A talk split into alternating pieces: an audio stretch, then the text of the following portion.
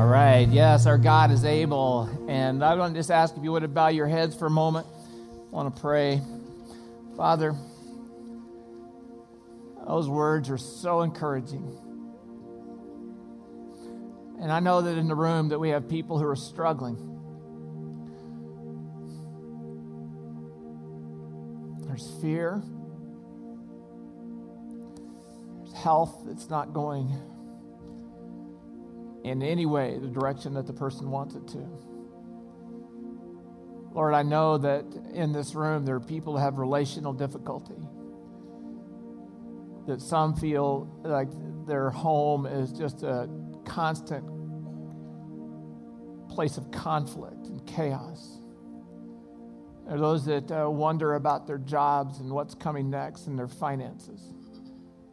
And Lord, we just declare to you today that wherever we are in our fear and our desperation, that just hearing the word you are able, they have encouraged us today.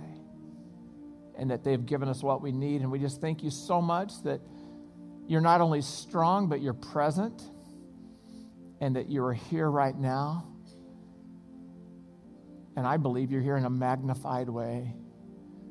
And I ask today that you would speak to every one of us right at the point of our deepest need and that we would all respond to you. And it's in Jesus' powerful name we pray. Amen. Well, I want to ask if you would to grab your message notes out of your program. If you just go ahead and grab those out, you're going to need those. I mentioned this last week and I was doing the welcome, but this whole idea for this series called Like Jesus, it came from an idea that God gave me last summer when I read a book. It's called The Jesus Life the Jesus life. We have several copies in our bookstore if you'd like to, you know, pick one up and look at it. But I was reading this last summer and I came across these words that just really moved me uh, from the book. Here it is Life like Jesus is not a set of doctrines or a list of rules to be followed, it is an organic, non institutional way of life. The Jesus life is a living, breathing reality that is more better than we've ever dreamed. Creating a new rhythm of life will require thought, prayer, and God's help. If we are stuck in old ways, old patterns of living, we must break them and establish Jesus' ways. Each day, each week, each month that we move with Jesus in rhythm, we learn the cadence of how he lived his life. As we look closely at the way Jesus lived his life, we see that his life becomes as valuable for us to learn from as his teachings. His way to do life becomes our way to do life. By accepting his way, we find our way, a life that is far different from the voices of the 21st century, which only know three words busy, busy, busy. We're all familiar with those three words, right? We all know that. When I read, when I read that, does that sound like the life that you really believe that Jesus offers? Uh, or is the life that you think Jesus offers just a treadmill, a checkoff list of approval of rules so that you know that you measure up in some way? Well, what I want to do today, and this series is designed to do, is just to talk to us and say, here's the way that Jesus lived, here's the things that Jesus did, and we can live the way he lived, and then as we are living the way he lived, we can become like him. We're all caught up in trying to be like him and not even live the way he lived. We got the cart before the horse here. So we're going to look at this whole idea of following him. So grab your message notes, and right at the top, I put our theme verse for the series uh, as well as the verse that we're looking at for today, 1 John chapter 2, verse 6. I'm going to ask you if you would read this out loud with me, okay? Ready to go. Those who say they live in God should live their lives as Jesus did. So, right up front, we need to know that that verse is talking to people who've said yes to Jesus Christ. If you've not yet said yes to Jesus Christ, you're checking him out, just want to know more about him and his church, then this, what we're going to talk about in this series, will help you to know who Jesus can be for you in your life. But he's really talking to those who've already said yes to him. And then in John 13, Verse 15. I'm going to ask you to read this out loud with me too. Jesus said, Okay, I have given you an example to follow. So we're looking at Jesus for his example. So, what I did is I went to uh, the Gospels. This is one of the reasons I had you read Matthew, Mark, Luke, and John through December. For those of you who chose to take that challenge, is that I went through the Gospels and I looked at the life of Jesus Christ. I asked, what were his routines? What were his customs? What were his daily habits? What did he do nat- in his life that allowed him to do naturally what he could not yet do naturally? What did, he, uh, what did it allow him to do? What were the habits that allowed him to be close to his father so that he had the energy and perspective to carry out God's will and be surrendered to him? And so, what I want to do today is I want to share six habits that will help us to become more like Jesus. But before I do that, I'm going to show us a couple of videos. Video clips of guys who became the best world record best, Guinness World Record best, because they practice like maniacs. The first video, we're going to watch the world's fastest violinist, okay? So let's watch him play Flight of the Bumblebee. Eins, zwei, drei, vier.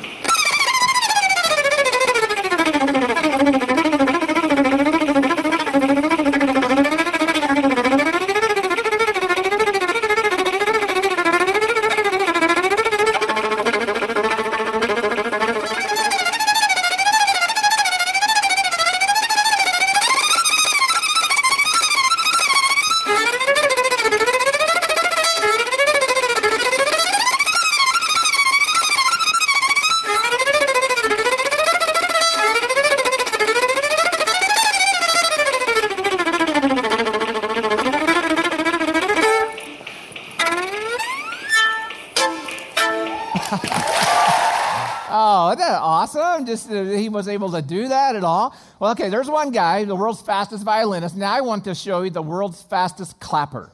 Okay, clapper. Now this guy's great, but he's the world's fastest clapper. Let's watch him. Hello, I'm Kent French, but you can call me Toast. Turns out I am the world's fastest clapper.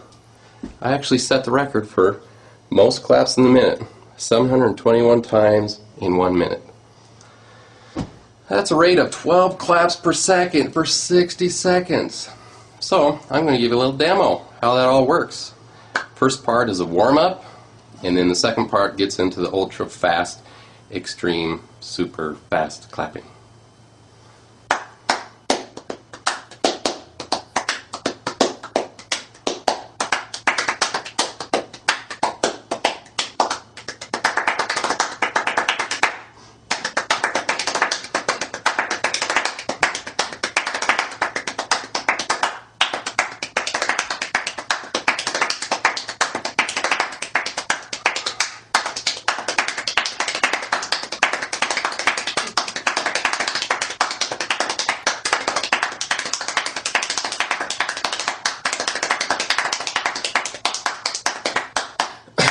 Okay, here we go. That's warm up. now we're going to go for, feeling pretty good. I think we'll go for 14 claps per second. 14 claps per second.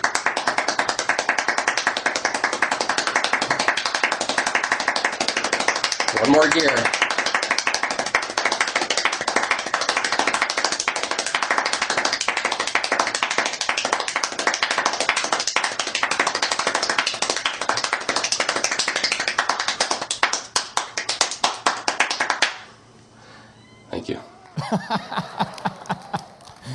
You know, they slow him down. You watch videos, they slowed him down. They actually count him because the only way you can count him is to slow him down to be able to do that. So I'm gonna, I just want to point out two things about these two gentlemen. First is this each of these guys were able to do what we saw them do because they had practiced, right? What they couldn't do naturally today, not, neither one could have done that naturally today. They practiced so that they could naturally do tomorrow. And we saw that. So that's what this whole idea of habits are about is helping me to do naturally at some point in the future what I cannot naturally do now because I've practiced. The second idea I want to mention about these two gentlemen that we saw here is that they had given their lives to meaningless pursuits, okay? basically meaningless pursuit. I was the world's fastest clapper, you know. when you look at that at the end of his life, it doesn't mean a whole lot. But what I want to do is I want to talk about what does matter. What does matter to God and what ultimately matters to you, and that is that you can live like Jesus, be like him. This is a, I, I, this, I'm just so excited. I can't stop. I want to clap for you, okay? There we go. Okay, so here's the whole idea. Jesus came and he said this He says, I have come to give you life in all its fullest. Do you know that? You know that's what he said. Do you experience life in all its fullest? How do we experience the life that Jesus said he came to give? We do that as we become like him, as we live the life that he's called us to live, as we are like him. And so, what we want to do today is I want to talk about what did Jesus do that we can do. Now, a couple of warnings I want to give you as we start out. Okay, as we, you know, some of you are already getting a little antsy here because you think this is going to be about rules, this is going to be about obligations, uh, legalism, or that kind of thing. I just want to help you out here. What I'm talking about today are not a, is, is not a way to gain approval from God. We only gain approval from God through the blood of Jesus Christ. They're not a way to gain approval from God, not, not brownie points or heaven, not somehow if I do these things, I'm going to have God's favor in a new and fresh way. Secondly, they're not a way to gain approval from others. So, what I'm talking about today is not a way for you to gain approval from me or from your friends or from your parents or from your family or from someone else. It's not a way to gain approval from others. Thirdly, what I'm talking about today is not a way for you to feel superior to others. Look at what I can do that you can't you know, that kind of thing. And so I basically feel superior to you because I've accomplished something that you aren't doing yourself. Fourthly, is this these are the best way that we know to become like Jesus. What I'm going to share today is the best way that we know to become like him. So, as I said, this may be one of the most important messages I've ever getting, given. And you got to know this you're not going to hear anything new from me today. Everything you've heard from me today, you've heard from me before, you've heard from other people before. My prayer is that today they will take a fresh hook in your heart and you will take this and practice being like Jesus. Okay, six things. First is this if I'm going to practice the habits of Jesus, I must spend time in solitude. First, I have to spend time in solitude, and we're starting with the hardest first, most important first. All the other five I'm going to give, this is the most important one. So if this would be the one you grab hold of today, this is the one that we need to get a grip on and be able to do because Jesus did this habit a lot. It's basically we're saying you need to carve out time, make time to spend with God, shutting out the world so that you're alone with Him, taking some time to get away from anything that beeps, pings, pongs, rings, or basically says you've got mail. Anything that calls you and calls you to give it attention. Now, I believe this is the most difficult habit for us to observe.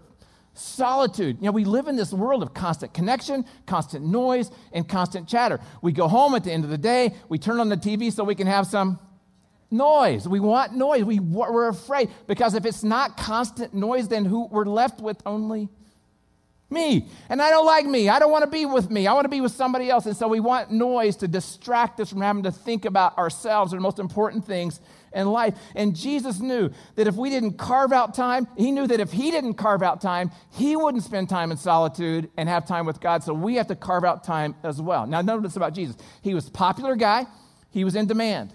He was important, and he had the power to change a life simply with his word a word and he could change someone's life.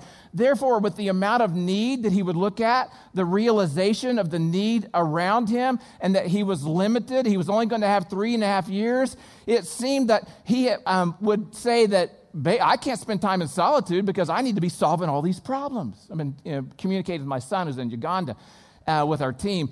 And when he looks around at the needs in Uganda, he is just simply overwhelmed. We're not, we just don't have the capacity for what we experience. We go into a third world country and we just want to solve all the problems and fix everything, and we just can't do that. And just think about Jesus when he came in the, the needs that were everywhere around him. You would think, I would, I would think I could never sleep. I, am strong enough. I know I don't have to sleep. I'm Jesus Christ. And so I'm going to solve all the problems. But he knew that if he didn't take time out, he wouldn't be able to do what God had called him to do. He wouldn't have the strength or the perspective to do what God had called him to do. Mark 135 this is, says this it says, Before daybreak, The next morning, Jesus got up and went out to an isolated place to pray. Now, as we learned in our last series, we have to take everything in context. So, in context, what is happening here in Mark 135? This is Mark 135 is talking about the day after what some scholars think is the most busiest day of Jesus' life. In one day, he announced his ministry, he called his disciples, he teaches in the synagogue in Capernaum, he drives out an unclean spirit, he heals people, Peter's mother, mother-in-law. By this time of the day, after he heals P- Peter's mother-in-law, it says this in the Bible. It says the whole city gathered outside the doorstep for t- Jesus to heal them. At the end of that day, somehow he found time to get away, somehow he found time to go to sleep, and then the next morning, you would think he would go right back because people are waiting. He went right out to be with his father. The first thing he knew he needed to do to be able to do what he needed to do the next day was to be with his father because he needed his batteries charged. And that's what we need as well. It's hard to be alone, it's hard to be in solitude. And yet, if we can carve, if Jesus could carve out time as in demand, as important as he was, if he could carve out time, then he's saying that we can as well. So, what do we do when we're in solitude? Well, look at what the next verse says.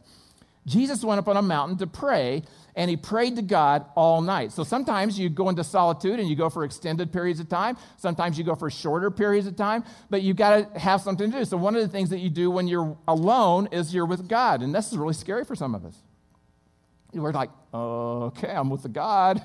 I'm alone. Are you here anywhere? I'm going to pray. And you think about praying there, and you're looking at that, and you think about this. Okay, if Jesus was alone with God, why did Jesus have to pray? Let's see. Okay, he starts out praying Dear me, I thank me for all the wonderful things I've done for me. Now, is that the way Jesus prayed? No, he didn't do that. In fact, next week we're going to look at one of Jesus' most famous prayers as we talk about praying like Jesus next week. But if you look through the Gospels, you're going to see that time and time again, Jesus Christ took seriously the words from Psalm 46:10 that says, "Be still and know that I am God." And that's what he calls you and I to do.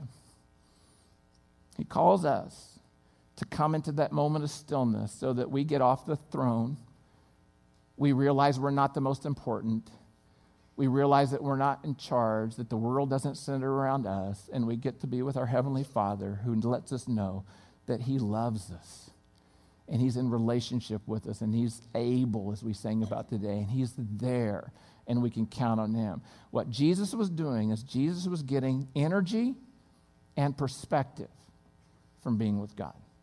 Energy and perspective to do what God had called him to do. And that's one of the primary things that we get in solitude energy and perspective because we've been, we've been with him. So I just want to challenge you. This is an area that some of us are going to, you know, oh, great, right, I'm going to do solitude. I'm going to do solitude. And I'll just say this if you don't plan it, you won't do it.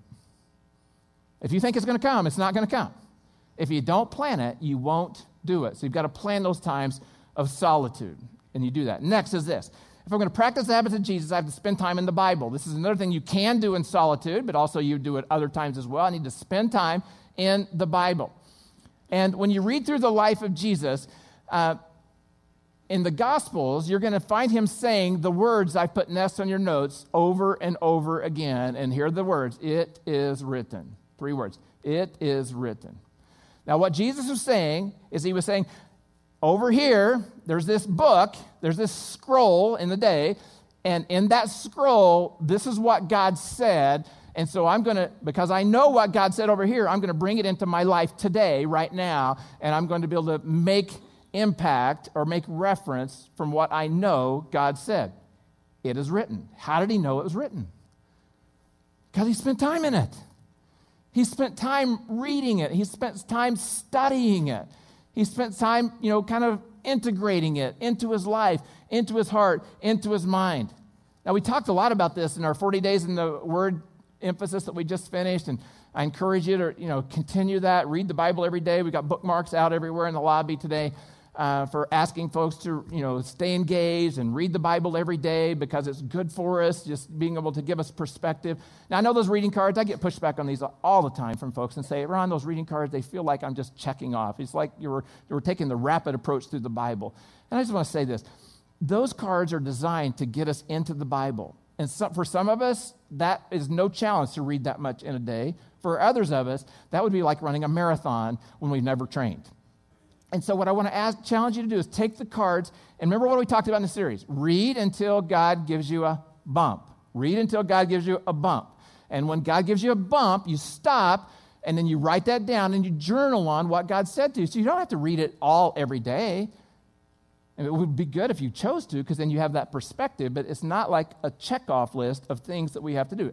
The way I think that Jesus, though, had God's word in his heart the most is that he had memorized it. He know, we talked about this a lot during that last series, is memorizing it. And I just want to say, move into 2013 with a goal that you're going to memorize God's word. I, I know a woman and she is literally memorizing the first chapter of every book in the New Testament, working her way to memorize it. I know another woman who memorizes chapters of the New Testament by significance. So, like Romans 8, or Colossians 3, or Philippians 4, or Ephesians 1. Just memorizing those because as those are being memorized, God uses those in your life in a way to draw you to Himself. Another thing you could do is on the inside of your program, on those message notes, on the um, yeah, the message notes you have in your hand on the inside and the homework, we'll have a key verse every week. You could say, you know what? I'm going to take a challenge today and I'm going to memorize that key verse. And if you did that by the end of the year, now that we've had two weeks in, you would actually have 51 verses memorized for a year. Just a way to memorize His Word and integrate it into your life. And Jesus spent time doing that as well. Third, if I'm going to practice the habits of Jesus, I must spend time at church. I must spend time at church. I, I meet so many people today that think church is just optional. You know, it's like I can do all this spiritual stuff at home. I've got my community group I can be in, and why do I need to go to church? Church is always asking something of me. Why do I want to be there? You know, I can have my own little private spirituality over here. Why do I need church? Well, because Jesus needed it. Look at what it says in Luke chapter 4. When he came to the village of Nazareth, his boyhood home, he went as usual. Notice that, as usual. You might circle that, underline it, highlight it. As usual to the synagogue. That's his church. That's the church of his day. On the Sabbath, and he stood up to read the scriptures. So every week, Jesus went to church. Now, do you think that Jesus was ever at church and learned something new? Think about it. I think he's probably sitting there sometimes. you know, guy, you know, the guy's up there teaching away, or you know, whatever those rabbis are doing, and Jesus is inside going, "Oh, I don't want to do this." But you know, I've like heard that before. In fact, I think I wrote that. you know, that kind of thinking that's going through as he's doing that. He didn't go there because he needed to learn. He went there because he needed the experience. He didn't go there because the synagogue was perfect. I imagine that he heard some rabbis that were terrible teachers. He was around people that were all kinds of jagged, had all kinds of jagged edges, all kinds of imperfections. And he still went there because no church is perfect. But God has called us to need the church. Now, I know that you're all here today, so who am I talking to, right? I just want to ask this question, just a meddle. How often are you at church? Jesus went every week. And I just want to say, you just never know when it's your week, when God's got it destined and planned for you to be here to hear from Him. I don't think that'd be the only time. But there, the things happen when we're here that don't happen when you're not here and what you can do for the body. So that was his third habit. He spent time at church. You just want to look at your life and say, how can I spend more time with God's people? Number four, if I'm going to practice the habits, I must spend time with others. Now, I'm going to divide this up in two categories. I actually could have had two different, you know, we could have had seven habits, but I really want to cover them under this one, two different ones that Jesus would spend time with others.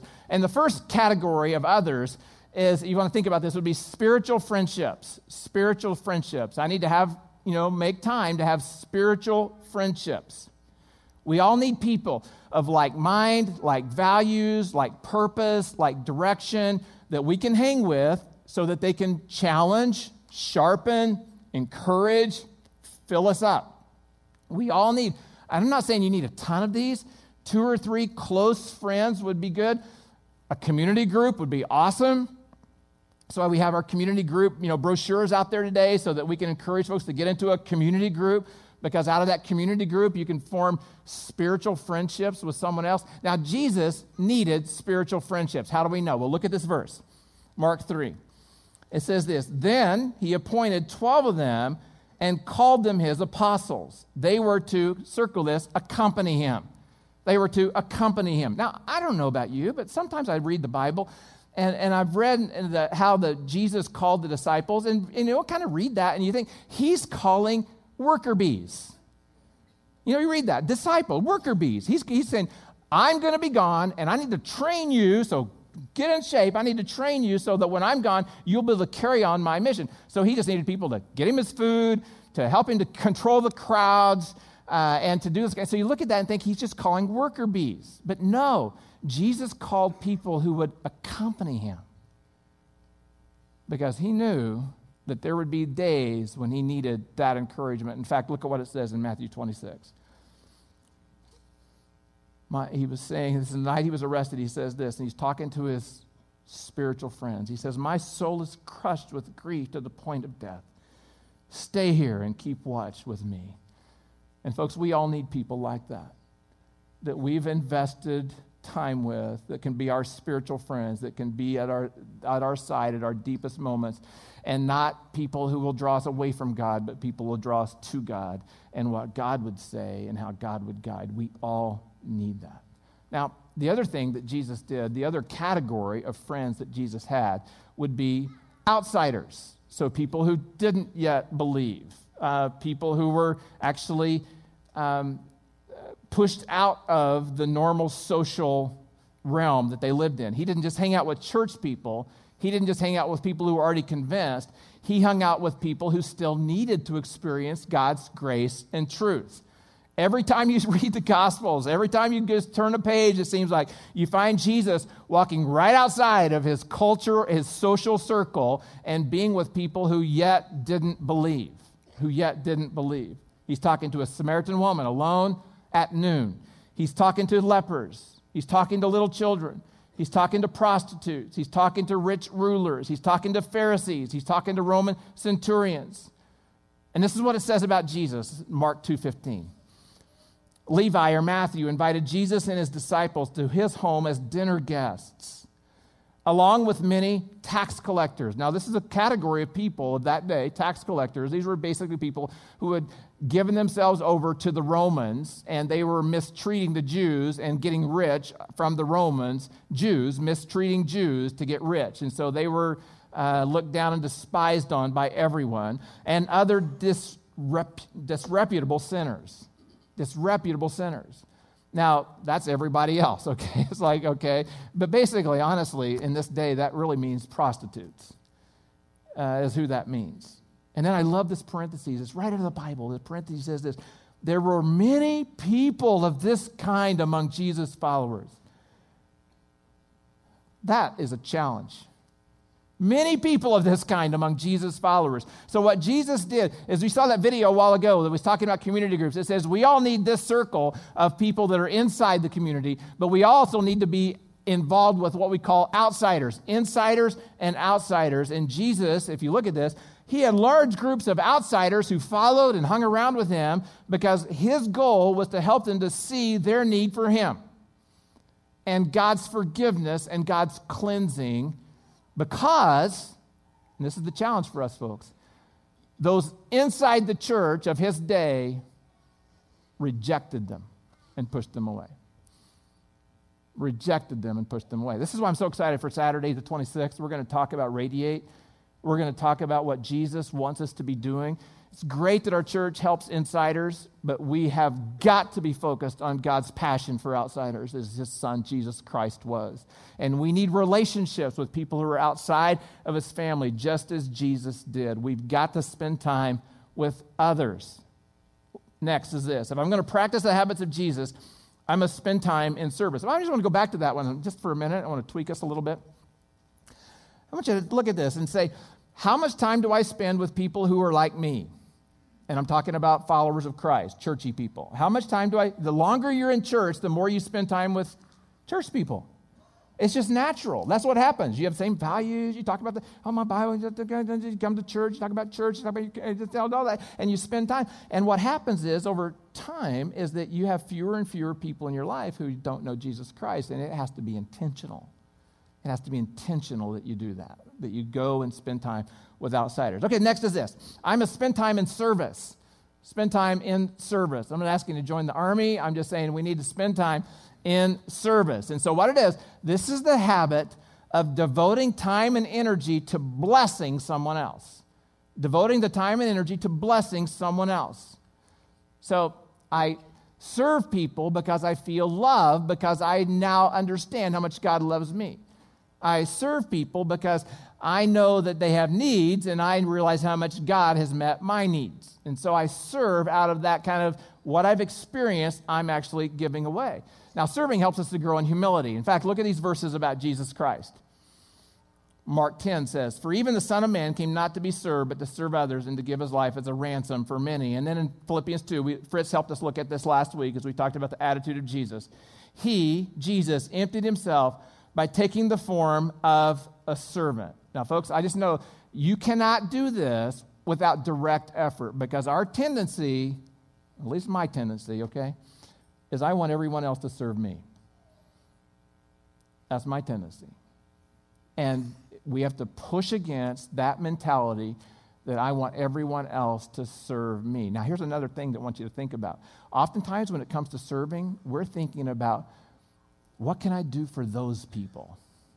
And we see needs. Great. It's wonderful that we meet needs. In fact, last night we had hospitality house here. It was a wonderful experience. I've already talked to some people who served with our hospitality house team last night and, and just thought about, oh my gosh, you know, that it was 18 degrees last night. And if those folks hadn't had a place to stay, then uh, it would have been out in the cold. And folks came and served and gave themselves away, gave themselves away to do that. Now, much of the time, our service is motivated by the need we see. And I'm not saying that's a bad thing because Jesus says, When I was hungry, you fed me. When I needed clothes, you gave me clothes. So it's not saying that we shouldn't respond to needs, but I want to give you the greatest motivation for serving is because of what it will do to you. When you give yourself away and you serve someone else, there is no greater joy than that. No greater joy when you become a servant and humility, you meet someone's need that their need couldn't be met at all. I've just been amazed by you in the last few months. Uh, you know, we really kind of ratcheted up the call to serve when we went into our 40 days in the Word. And uh, we just asked everyone, said, here's all the things the church is doing, and here's all the ways that you could serve as well. And it started with Fall Family Festival, Op- Operation Christmas Child, the things that we did there to give away. But then what your community groups did together um, and just the stories I keep hearing, the community groups that have looked for opportunities to serve. And you know what? It was so meaningful to them that they are now making that a part of their everyday life, everyday rhythm in their community group is going out and serving other people because of what that did in them.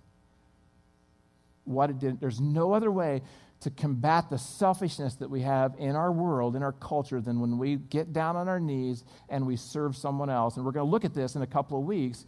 We look at what Jesus did to model servanthood for us. The reason we serve is not because the needs are so great, but because the need in me is so great to be humbled. That's the reason we serve. Next is this. Last is this. If I'm going to practice the habits of Jesus, I must spend time in rest. I must spend time in rest. Know, some of you are going, I like this one. uh, some of you are resting right now, I think. I like this one, Ron. I signed up for that one. You know what? We're just, we live in a society and a culture. We're consumed by hurry sickness. We're, we're consumed by, I, got, I've got, I can't do enough. I got to do more. I got to do more. I got to do more. There's more options, more options, more options. I got to do this. I got to do that. I got to do. I got to go. And what happens is, is that we go at such a pace that we can't even experience life. We think that's a full life. It's full, but it's not full of what God wants it to be full of. He wants us to take time to rest. Last year, right this weekend, we had an amazing message by Fritz on Sabbath, taking one day off every week.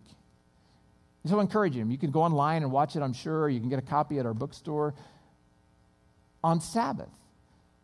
I just want to remind us, I'm reminding myself here, that it's a command by God that I take one day a week off.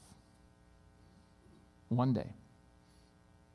Where I'm not doing anything that would be productive, getting me ahead, getting me approval, achievement, status.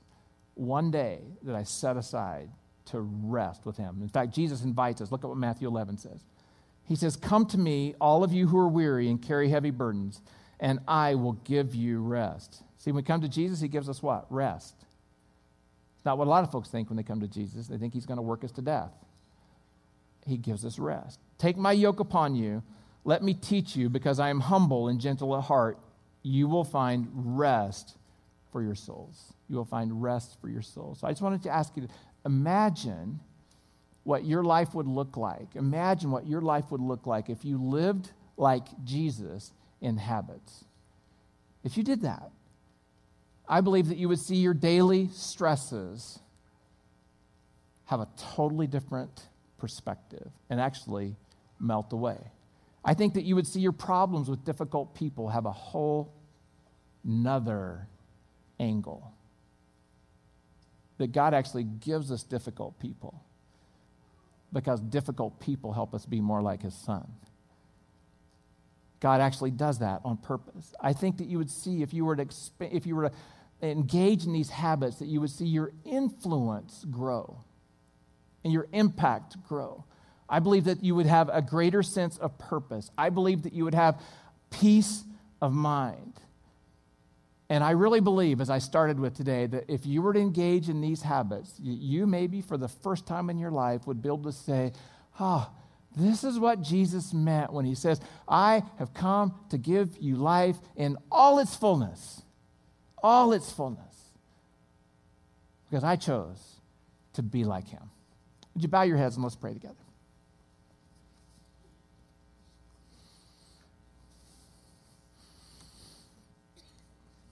Wow, God, that's such a challenge. I'm just being honest from the speaker's perspective.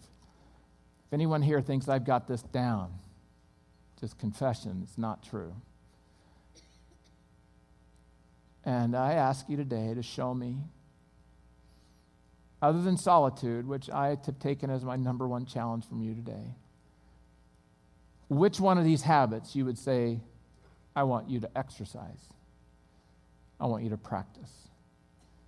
And God, I just pray that you would show us today, that you would show us that you care, that you love us. This is not about performance, it's not about obligation, it's about becoming like your son.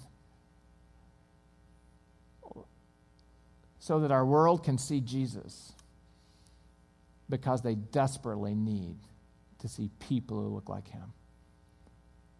And God, that in that process, that we would be able to have peace, that we would be able to relax, and God, that we would be able to rest, knowing that we've done what you've asked us to do. And God, for everyone here, anyone here who's never said yes to Jesus Christ, I just want to give you an opportunity that today you would say yes to his forgiveness, yes to the freedom he wants to offer you. He died on the cross for you. And He wants to er, erase all of your sin. He wants to give you a new life. He wants to give you freedom. And He wants to give you purpose. And He wants to walk with you with His presence. Will you say, Yes, Jesus, I accept that? Yes, Jesus. And we thank you, God. What a great example we have in your Son. May we honor him with our lives. And it's in Jesus' name we pray. Amen.